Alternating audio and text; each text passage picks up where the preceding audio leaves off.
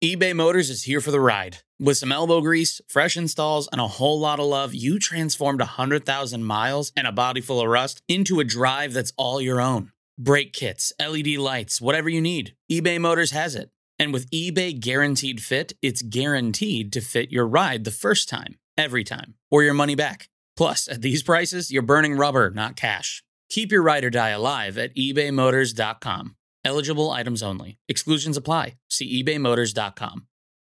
When you need mealtime inspiration, it's worth shopping Kroger, where you'll find over 30,000 mouthwatering choices that excite your inner foodie. And no matter what tasty choice you make, you'll enjoy our everyday low prices, plus extra ways to save, like digital coupons worth over $600 each week. You can also save up to $1 off per gallon at the pump with fuel points. More savings and more inspiring flavors make shopping Kroger worth it every time. Kroger, fresh for everyone. Fuel restrictions apply.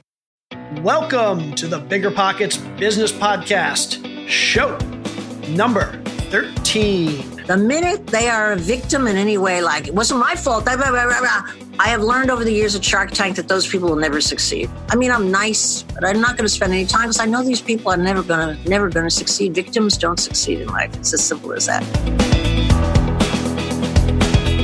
Welcome to a real world MBA from the School of Hard Knocks, where entrepreneurs reveal what it really takes to make it.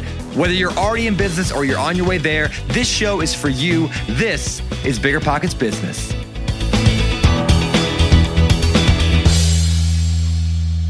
Hey there, everybody. I am Jay Scott. I am your co host for the Bigger Pockets Business Podcast. Back again this week with my lovely co host, Mrs. Carol Scott. How you doing today, Carol Scott?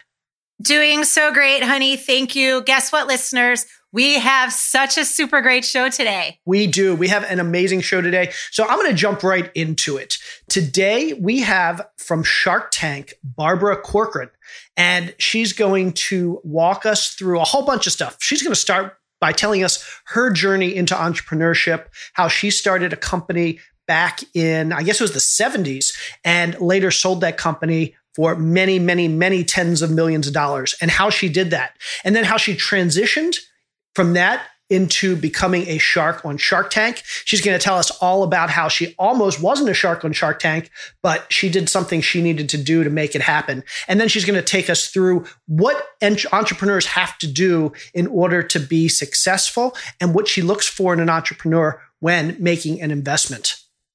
Yeah, and make sure you listen through to the whole entire thing because she's not only going to tell you what she looks for, she has seen and worked with so many entrepreneurs along the way. She's also going to be able to tell you the one single thing that she looks for to determine if, as an entrepreneur, you're going to be successful. It really boils down to one thing. So make sure you listen all the way through. Excellent. And for anybody that wants more information on today's show, more information about Barbara Corcoran, don't forget to check out our show notes at biggerpockets.com slash biz show 13. Again, show notes at biggerpockets.com slash biz show 13. Okay, without any further ado, let's bring on Barbara Corcoran. And let's welcome Barbara Corcoran to the show. Hi, Barbara. How are you doing today? Nice to have you guys. Or nice to have me. it's nice it's to have very you. Very nice to have you. Completely concur. And thank you again for being with us. We're so looking forward to talking with you. We're huge fans, as are many of our listeners, of course. And Jay and I feel like we are uh, at least somewhat up to speed on the Barbara Corcoran backstory and what your early life was like. But there's also a reasonable possibility some of our listeners might not be just as in tune. And we would love to let them hear more about what your early life was like and specifically how that really drove you to be an entrepreneur. Well, I think when I moved out of my household at 18, I think I was already formed as a businesswoman, frankly, because I had an ideal childhood uh, that really taught me everything I was going to need in life, honestly. Uh, I had nine brothers and sisters. We grew up in a two bedroom flat in New Jersey. Uh, my mother was a powerhouse. She was a phenomenal role model. She worked her ass off her whole life. I don't think I ever saw her sleep until she was dead, actually kind of a weird thought, right? Let me take that back. That sounded weird. I don't think I ever saw my mother sleep. And my dad worked two or three jobs to feed his 10 kids. So we had the huge advantage of having phenomenal role models. I came out of that household with competition in my soul. I had to compete to get my parents' attention, I had to beat out the other kids. I had a sense of humor that got me through the bad times, and I had a job since the time I was 11. So I knew how to work hard. And so I really just did a, a imitation of what my mother did in the household when I started building my real estate company. What was that job that you had at 11 years old? Oh, it was a great job. I was a playground supervisor uh, for the morning shift, eight o'clock in the morning till noon, and I had to uh, keep the town kids happy, keep them entertained in the playground. Uh, but what I learned in that uh, is how to do PR. I only had three kids, and I knew the town was paying me, and I thought I got to get a bunch of kids in here, and so I started serving breakfast. And most of the kids in my neighborhood didn't get breakfast. So I got like 40 kids within a week coming for breakfast every morning. And then I realized these kids deserve a little attention. And I pitched a story at 11 to the Bergen Record in New Jersey, and they sent a camera crew down to film the breakfast with Barbara. And I made the front page of the living section. And then everybody in town treated me like I was a celebrity at 11 years old. I thought, wow, this feels good. and I later mm-hmm. used the same gimmick again and again to build my brokerage business. That's amazing. So at 11, you were out there recruiting. and you're out there and you're out there creating your own public relations yeah. initiative. That was starting early. That's awesome. Did, Jay, you're going to ask something. Yeah. Did your brothers and sisters have the same entrepreneurial drive? Was it something that was fostered in the household, do you think, or is it something that was was more your personality? Um, I think it was fostered in the household because you have to learn uh, if you're going to be an entrepreneur, you have to thrive on competition or you just don't make it. So we all competed. We all competed with each other for attention. Uh, also, in my family, my dad worked for somebody his whole life, usually two or three people at the same time, and hated every minute of it. He would quit his day job regularly and he would quit it because actually he was fired for insubordination. He would tell tell his boss "We where to shove the job up, you know where, where the sun don't shine. That was his famous line. And so we saw a man who really should have worked for himself his whole life but couldn't afford to. And as a result, nine out of ten of his kids became entrepreneurs, all successful. No, it was definitely fostered in the household, without a doubt. That's amazing. That's that's fantastic. So let's jump ahead a little bit. You leave the household at 18. Eventually, you start a company that I don't want to put words in your mouth, but I think can uh, do that. No problem. but but a company that kind of puts you on the map, at least as far as the the outside world it, it appears. You started the Corcoran Group, which was your real yes, estate brokerage. Can you talk to us a little bit about what led you into the brokerage business and uh, what your original motivations were? Did, were you starting a company that you could eventually exit? Exit, or were you starting a company that you just were looking to to make some income? What what, what was the backstory behind the, the Corcoran Group? All all well, uh, much too sophisticated for what really happened. All right, I was working as a waitress at the Fort Lee Diner. I was 21, and a customer walked in, and one look at him, I knew he was going to. I knew I was going to be losing my virginity within the week, honestly. and that was Ramon Simone. And Ramon Simone became my business partner. He offered a thousand dollars. He said, "You got a great personality." And so my first business was not the Corcoran Group; it was Corcoran Simone Company with an accent. You know, uh, he said he was from the Basque Country. He was drop dead gorgeous, had olive skin, black hair, shady glasses, just the kind of guy a girl at my age wanted. Absolutely. And, uh, he became my 51% partner. Uh, to shortcut that to the Corcoran Group, he announced one night as I was making pasta for his three children, I, I was his mom, their mom, and I was the mom at work, the mom at home. And uh, one night he walked in and I was making that pasta, that steam was coming out my face. I thought, boy, do I look pretty right now. He said, you know, I'm going to marry your secretary. And that was the beginning of the end of the first business. I just couldn't wow. believe it. You know, he said, take your time moving out. I took about a minute, grabbed my toothbrush. I was the hell out of there. And uh, it took me about six months. And then one day I just walked into him and his new wife, Tina, my old secretary. And I said, uh, We're ending this business today. We're going to chop it up like a football draft. You pick the first person, I'll pick the second. We had 14 people. And I separated my seven people after about four minutes. And I said, Guess what? We're moving on Monday. where are we moving? It's a surprise. Because I didn't know where the hell I was going to be moving. Uh, but that was the beginning of the Corcoran Group. And I named it the group because I knew I was going to need the help of everybody there to make it. We had very little resources, didn't know where I was going. But that actually became uh, the beginning of a huge success on the heels of that rejection. And you know what I have learned working with so many salespeople all these years that uh, that's often the beginning of the best things. Bad turns, you know, and that was the Corcoran Group. So it wasn't a conceptual idea. It wasn't anything but a dream because for some reason I had a dream that first day in business that I was going to be the queen of New York real estate. I just just had that dream. And it was helped by Ramon on that day when I went out of the office when he said, You'll never succeed without me. I knew I was going to be the queen of New York real estate, as sure as I knew my middle name was Anne, you know? And uh, that really helped me through the tough times that happen again and again in real estate because it's a cycle market. You go up, you go down, you starve, you make money. Uh, but I always thought of those words and I always thought of my dream and I never varied off those words of that dream for a second. That really got me to the finish line. I have no doubt.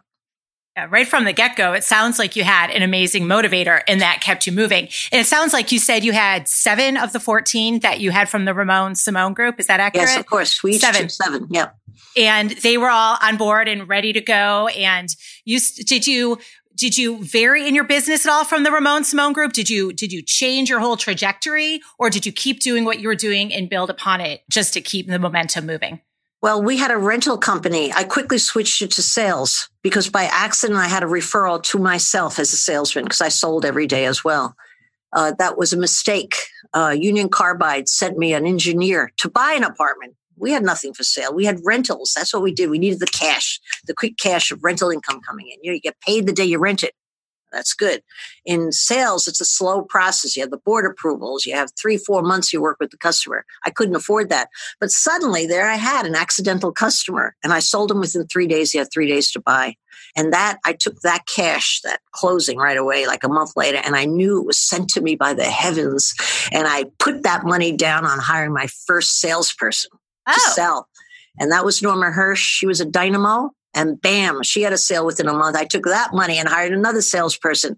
And I worked that formula for the rest of my life. And that's how I was able to build a company to a thousand people. Just spare cash over my overhead. If I could add up to supporting one person for one month, do the ads for them, pay for their phone, I would just boom, put it down and hire another person. And that's about as sophisticated as my financing ever got, but that's all you really needed. Yeah. You know, sure. you have the income coming in and could you afford the overhead going out? That was about it. And that was exactly what built the entire business over the uh, 10, 12 years I built it. It's funny. I, I, hear that story over and over again. A combination of serendipity, you're, you're moving along yeah. in, in your business and your life, and something just kind, kind of falls in your lap, combined with your own motivation and um, fear. And, and, and yeah, but moving forward despite fear, fear, that fear. I mean, yeah, yeah, yeah. I, there are a lot of people who would say that that opportunity for for the sale for for Union Carbide comes along, and nope, that's not my business. Go find somebody else. But you embraced it and you said, let's see what we can do with it. And so it was that combination of the serendipity with your embracing it. Yes, of course. Well, more than embracing it, if you were in the taxi cab with me that day, you wouldn't have thought I was embracing anything. You would have seen a girl bullshitting her way through the day to make sure he didn't get to another broker who actually had sale listings. So that's when I discovered my best pitch that I use for the rest of my life in sales. Today is a day of investigation. I'm going to educate you the entire day. We're going to see every neighborhood in New York. I'm going to tell you what prices are so that you have seen everything before you decide what you want to focus in on. And this young engineer loved it. And I cabbed them all over the city, hoping to God I wouldn't run out of cash, on my sleep. But I cabbed them all over the city. And you know what I learned? And it's still true in New York? I had no idea what prices were. It wasn't my gig. But I looked at the sideboards as I went down blocks of what the garage rentals in Manhattan were. And whatever the monthly rental was, was the same cost of a one bedroom apartment, which is still the same, by the way. So I said, in this neighborhood, one bedroom self for 45,000. Next neighborhood, you know, in this neighborhood, one bedroom self is 62,000. Yeah. Cause it was $62 a month for rental. And you know what? I, it really is a, a reliable barometer as to values in New York City because garage rentals are really real estate spaces, if you think about it. Yep. And so he didn't know what was happening, but by the second day he was educated. And by the second day, boom, he was on my hook big time and I had my sale. you just had to stay one step ahead. Yeah, yeah, yeah. A little bullshit helps out a lot in all business, as you know. That that's awesome. So, at what point did you decide I'm going to turn the Corcoran Group into something that I can exit? It's not just going to be a, a, stream of cash flow for me. I mean, was there did did it was there at some point that you did you say this is going to be I'm going to sell this business at some point? And did you have to change the way you were operating the business when your exit strategy for the business changed from making cash flow year after year to I'm going to exit, or did that just yeah. come naturally? Three things happened and they happened in the same month. One was I was doing the Corcoran report, which put us on the map in publicity over the years with my partner, Esther Kaplan, one night. And we were seeing how many listings we had compared to our competition. And so we were late in the office one night producing the report, and I was doing the body count, so to speak. We used to, how many one bedrooms do they have? How many one bedrooms do we have? It was the only way you could really size up where you were relative to your competition. And we both realized in a split second, we were number one. We had more one bedrooms, two bedrooms, three bedrooms, east side, west side, downtown, uptown than any other firm in New York. And I realized I really was the queen of New York real estate. So the reality of, my God, we actually hit the goal I had. Also, I just had a baby, Tommy, and I went through seven years in vitro, which was probably the largest struggle of my entire life. And I had just had a baby, and I found drawn and quartered between being a great mom to Tommy and being great mom to my thousand salespeople. And I felt pulled all the time. And I thought, you know what? I'm going to be a great mom. And we decided that day we would sell the business. It was sold within two months. That's about how much thought went into the whole thing. Uh, I shouldn't, though, mention one thing. For the first time in my life, I had a million dollars in the accounts. I always was like wondering how I was going to meet my bills. Suddenly, we had surplus money I couldn't spend fast enough to open another office or, or hire another dozen salespeople. The money got ahead of us. And I thought, oh, this business actually makes some money. Could you imagine? Maybe somebody will pay for this. And so somebody did pay the 66 million, thank God. And I had another stroke of luck because I signed the contract on the Friday night before 9 11. Oh, wow. On Monday, the no world. No kidding. Yeah. So it was just, you know, serendipity yet again. But I did insist that all those attorneys and accountants stay in that room. They weren't going home to the kids in Westchester. And I'm not usually that way. I'm usually very nice. I'm like, no, they can't get this deal signed up. No, they've been at it all day long. They're not going home until they sign the deal. That's what I directed. And they didn't go home until it was signed. Thank God, because on Monday I would have had nothing in my hand. So it all worked out, you know, fine, kind of fine, also fast, like a roller coaster ride, boom, bada boom, you know. So, Barbara, was there ever a time because in this industry, in the in the brokerage industry, and you know this as well as I do, a lot of companies don't go that sale exit strategy. They go the franchise route. They go the expanding and and more brokerages under under management. Um, they expand to different states.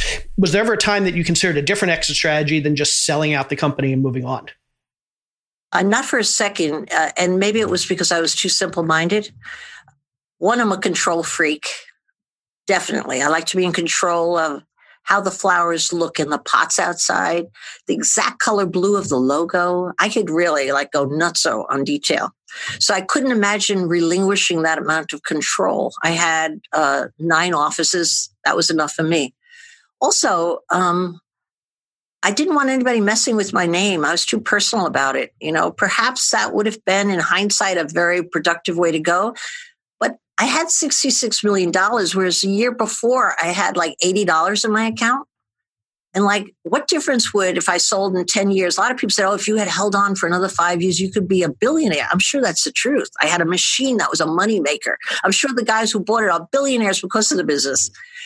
But you want to know something? What else am I? What else was I going to do if I had more money? It wasn't my God. It never was. I just wanted to see if I could have my dream come true. You know. And then and I was did. busy doing my next dream, which is raising my kid, which was probably a lot more satisfying, believe it or not, to my ears than even building the business.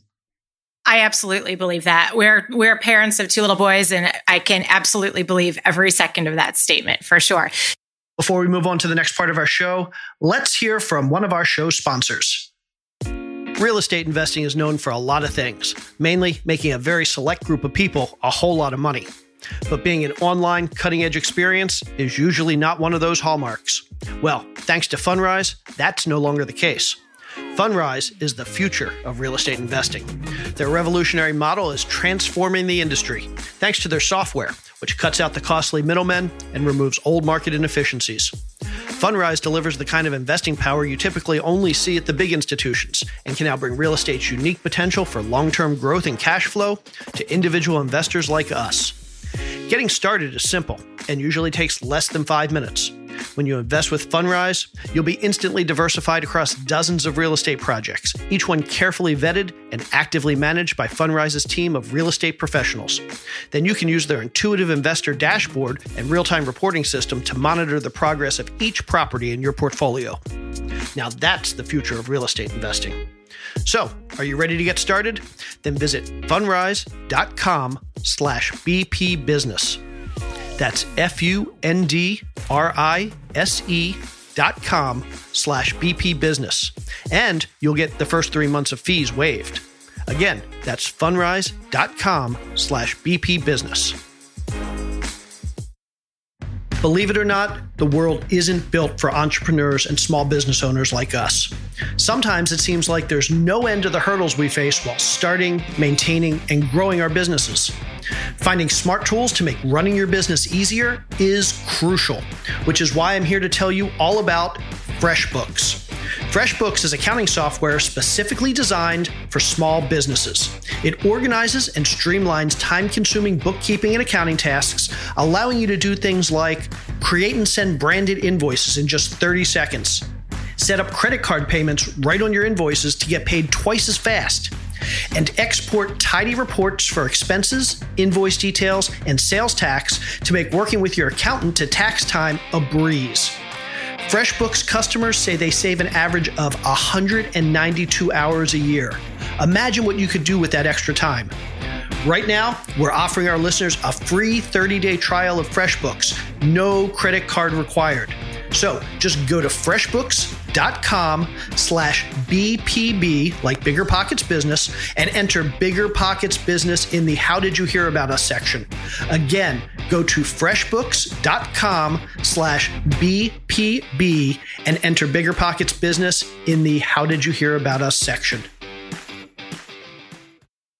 So you did achieve your dream. You did become the queen of New York City real estate. You made $66 million in your exit when you had almost nothing a year prior. And you had a son to raise, right? So you did what you set out to do and there had to be a next step from there. What did you decide to do? Did you do other things while you were raising your son? Did you focus 100% on Tommy? Did you try other things simultaneously? Take us to the next step.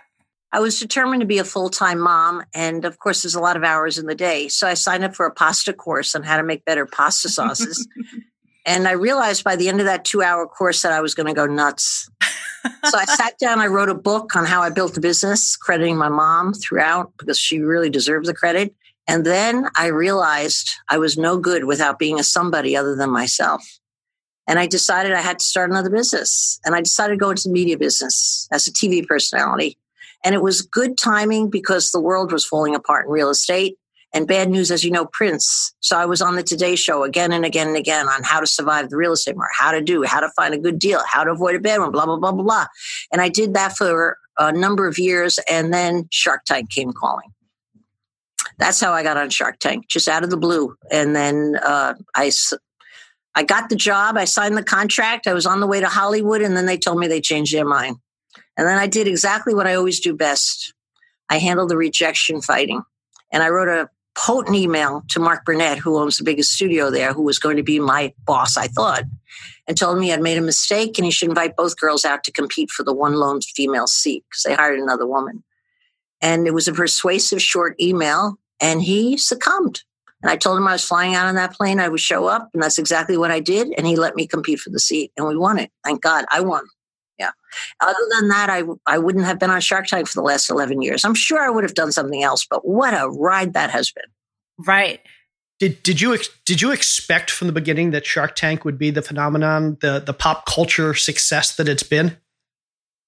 I'd like to say yes, that I'm a genius. No, but I did know it was a damn good show. That's about as much as I knew about it because the camera guys who were filming it, every time we took a break, kept talking about the deals, debating about the deals. And camera guys usually don't do that. They're like almost, they you almost sometimes wonder if they're even alive or breathing. They just sit there on the camera, but they were fully engaged. And I thought, this is a good, good content. These guys like this shit. And I thought that the show would do well. But, you know, we got calls every second, third month from the network saying it was being canceled because it's hard to get traction. It took us three years before we had any viewership. They were constantly moving our space, moving uh, just it was just tough because we, we, just got negative messaging constantly. Sorry, guys, it's over. Sorry, guys, it's over. It never got over. It just got bigger and bigger once we went past that three year mark. Okay, so this is a this is a great segue. A lot of our listeners are budding entrepreneurs. They're entrepreneurs who are looking to grow their businesses, potentially raise money. So I'd love to pick your brain a little bit about how you look at entrepreneurs, how you decide who's going to be successful, who's not going to be successful, who who to invest in, who not to invest in. So, uh, can we go down that road? Yeah, so it's a pretty short road you're going down because I do have a formula and I work it. And it took me about three years, honestly, to develop it working on the show because I wasn't aware that uh, choosing great entrepreneurs was exactly what I had done my whole life in choosing great salespeople. You have a salesman come in with no sales background. You don't know what they're made of. You don't know what they're capable of. You think, oh, they're going to be on a commission basis and that's cool. Well, no, that's not true. They have a $48,000 a year overhead that you're paying for if they don't make money. Okay. So the risk in building a brokerage firm is choosing the right people. And I was great at it. I knew how to spot talent. I could smell it through my nostrils a mile away. But when I got on Shark Tank, it was all different businesses. I'm like, what do I know about the computer business? What do I know about hardware? What do I, I don't know anything. So I kind of spent three years faking it, doing the best I could. And then one day it just hit me. This is like choosing salespeople. And that's the magic ingredient on all these entrepreneurs. You got to be able to sell. If you can't sell and persuade people to buy your product, to work for you, to follow your lead, to buy into your idea. It's all sales, sales, sales, sales, sales. If you can't do that and to give you my money, give me your money. That's a sales job. And so once I realized I was hiring salespeople, I just looked for the same traits I looked in all my superstars that I built at the Corcoran Group. They were the reason I had a successful firm. They were they were the reason the firm was successful. And so I asked myself, can they sell? Easy to tell on Shark Tank. Anybody at home could tell. Are you persuaded to really like them and want to buy? Some of the entrepreneurs on Shark Tank, on Shark Tank night, will make $50,000 in sales. Amazing.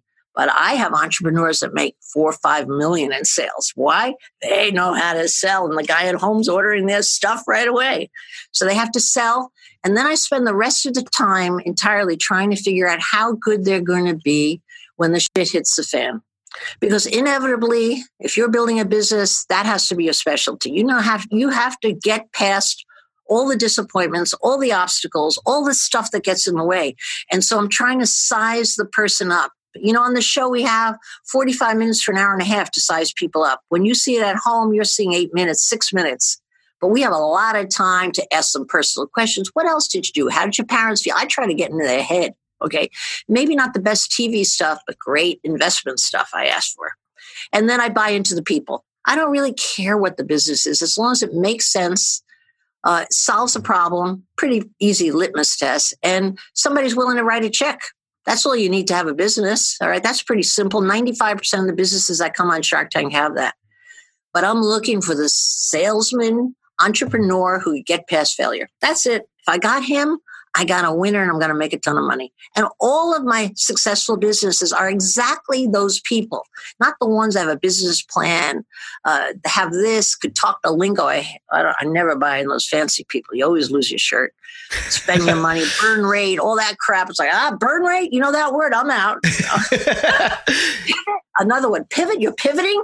the last guy's money. Did you pivot away from a year? We did. okay, so can't uh, trust that lingo. Cannot trust it. So I keep it pretty simple. Yeah, the, lots of lingo out there. Lingo turnoff, I call it. Yeah. it's it's interesting. You you answered that question about what you look for without ever mentioning a product, without yeah. ever mentioning financials, without ever mentioning a business plan. It's purely about the person or the people and and their ability to sell, and that's that's fascinating.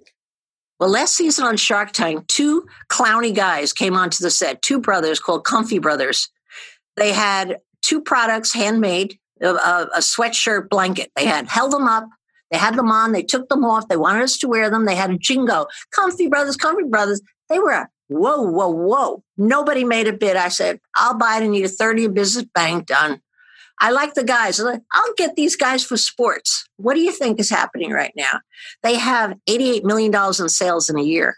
They're worth a fortune. The worst, the worst business idea I've ever heard. They had no idea how they would make it, what it would cost, what they would sell it, who would buy it. All they had was two homemade little blanky things and a jingle. But these guys, I love them. Something in my gut said, these guys are hot. Now they could have gone over, you know, rode into the sunset, never see them again, right? But the deal was signed and it's been the most successful business I've ever invested in. Go figure. That has nothing right? to do with logic. That has to do with those guys right there singing their song and believing it. That's great. That was really all it took. So they are one of your greatest success stories, if not they your greatest are, success period. story. They are simple as that. Do the vast majority of the entrepreneurs that you invest in kind of after the show, what has happened? Do they keep the momentum going or have you seen some of them fade out? Is that, is that something that is, is predictable, I guess, from the beginning? And is, how do you, how do you deal with that? Well, you don't know for sure in the beginning, and that's the truth, but seven out of 10 do not make it. Three out of 10 do. And the three that make it usually make it very big.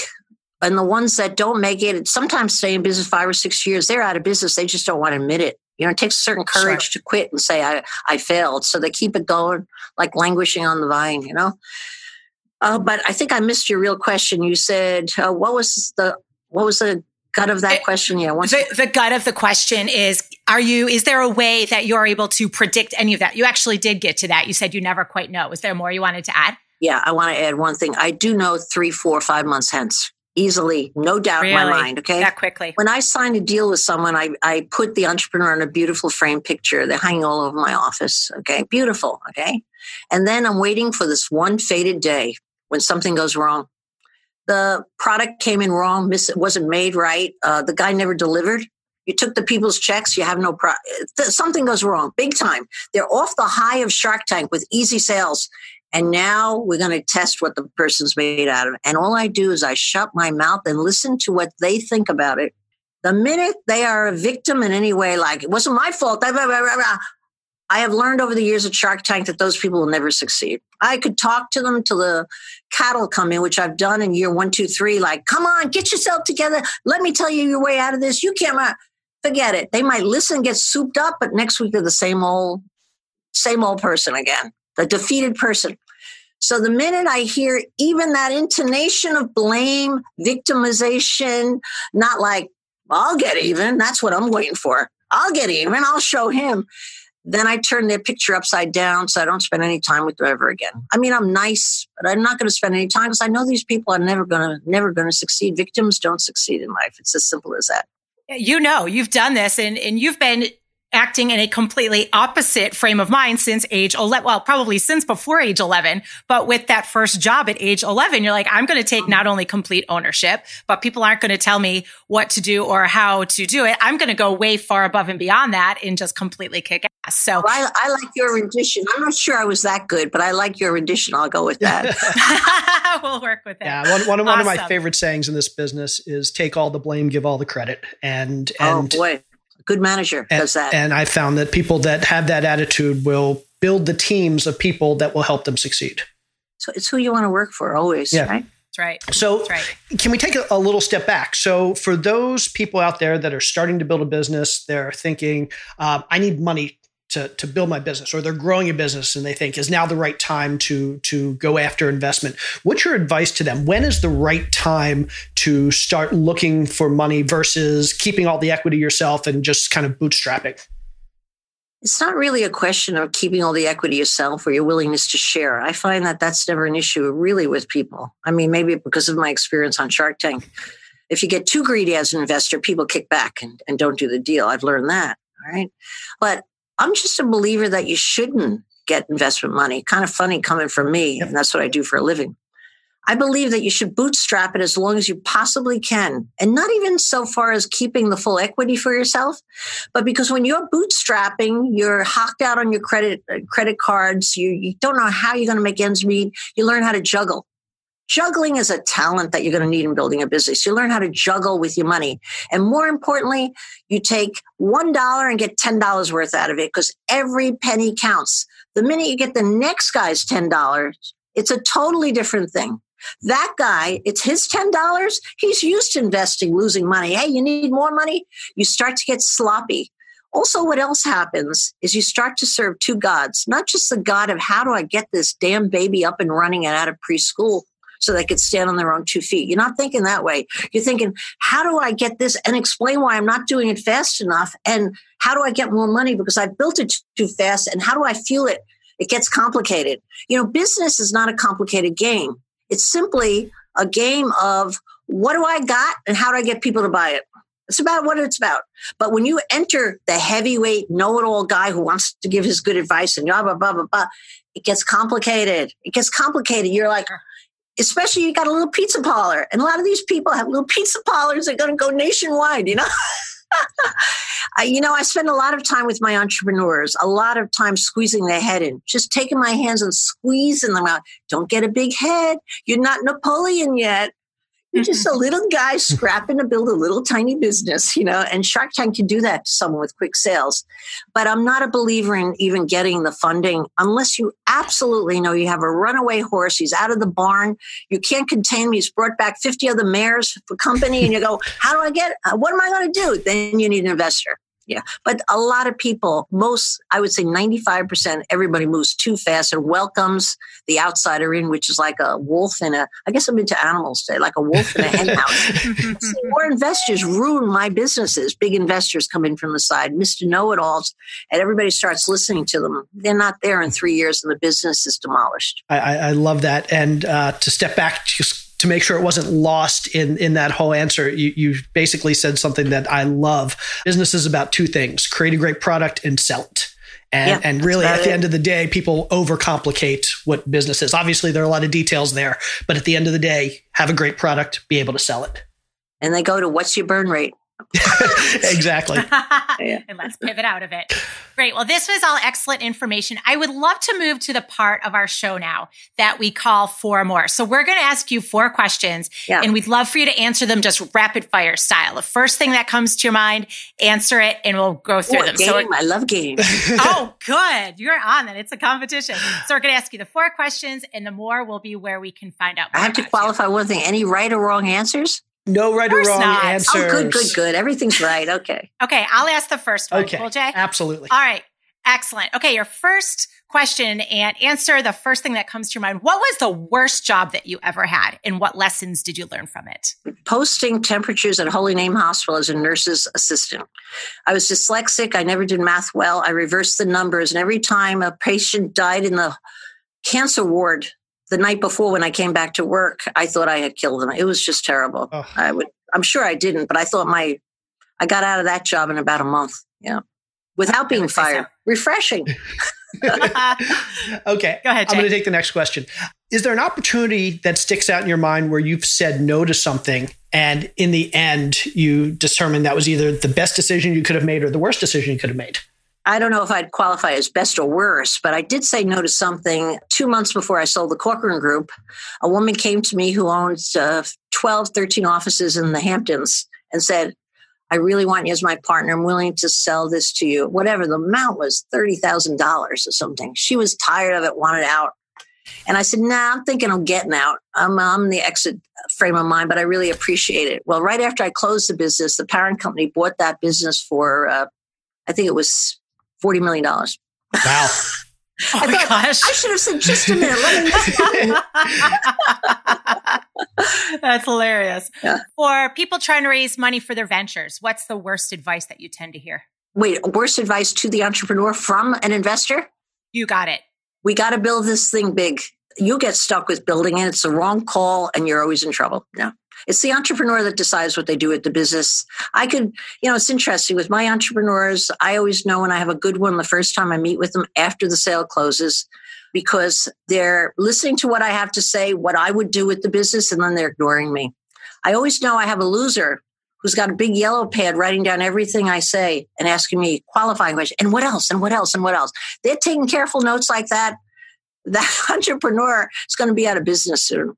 That's that's great. Entrepreneurs don't listen; they do what they want to do. It's a part of the uh, part of the personality trait. Wow, I like that tip a lot. Love great that. entrepreneurs don't listen and instead do what they want to do. That they do what they think right is there. right. Yeah, that's awesome. Last question, Barbara. What's something that you've splurged on that was totally worth it? What do you, what does Barbara Corcoran splurge on? Does it have to be current or in the past? Anytime The single best money I ever spent was the first year I actually made a profit. I made uh, almost $60,000 at the Corcoran Group. And then we had a recession and I lost so much money. But that year, I went out and I bought my mother and father a new car. They never had a new car. I bought my mother a blue Pontiac convertible and my dad a Lincoln Continental, his dream car. And I had my uncle Richie drive it down to Florida where they were and deliver it with ribbons on. I still think back at that and I think it's the single best thing I ever did for my parents. Aww. The single best thing I ever spent money on my entire life. Nothing ever measures up against that.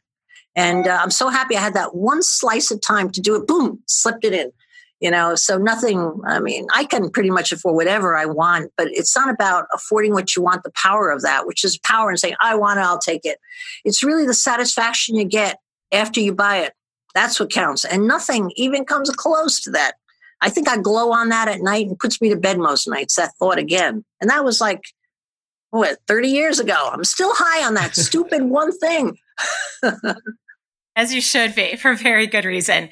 Okay, that's awesome. So here's the more question. Where can our audience find out more about what you're doing and connect with you? Well, certainly uh, check out my podcast, Business Unusual. You should check, uh, your listeners should check it out. If they like what you're digging for, uh, they'll like what I dig for as well. We're in the, we're kissing cousins really in a way. Go on Apple iTunes and search for Barbara Corcoran or Business Unusual and subscribe right now. Okay. Good pitch. Thank you. Barbara, thank you so much for this. We really appreciate you being here. The advice you've given is invaluable. Your story is amazing. And just thank you so much. And you know what else? I'm going to copy everything you did today. You're no longer unique in your podcast. I'm going to do a knockoff on it first thing tomorrow morning. Uh oh. I'm even getting a blonde Definitely wig like that. all the way. Well, they say imitation's the sincerest form of flattery. I, I don't think I could okay, ask. And I'll find a bald guy somewhere, I'm sure. Bye. Thanks a lot. Thanks so much. Thanks so much. Have you a great day. Wow, that was an awesome show. What did you think, Carol? Loved it. Loved every minute of it, especially love though how she really broke it down into this simple formula that to be a successful entrepreneur Number one, you got to be able to sell. And number two, you got to be able to face adversity. That is just such a great summary of what makes you successful as an entrepreneur. And I loved it. It's really simplified. Yep. And if you have to add a number three there, I loved her point about as an entrepreneur, don't necessarily listen to what other people tell you. Do what's in your gut and and do what you think's right because more often than not, you're going to know your business better than everybody else. That's right. Just stay true to you. Yeah, I, I, really loved her. I love the fact that she was so authentic and so real, and and uh, just great stories. Alrighty, do we have anything else before we end this show? Let's wrap it up. Okay, she is Carol. I am Jay. Now go face your adversity today. Have an awesome day, party people. Thanks, everybody. Bye. See you next time.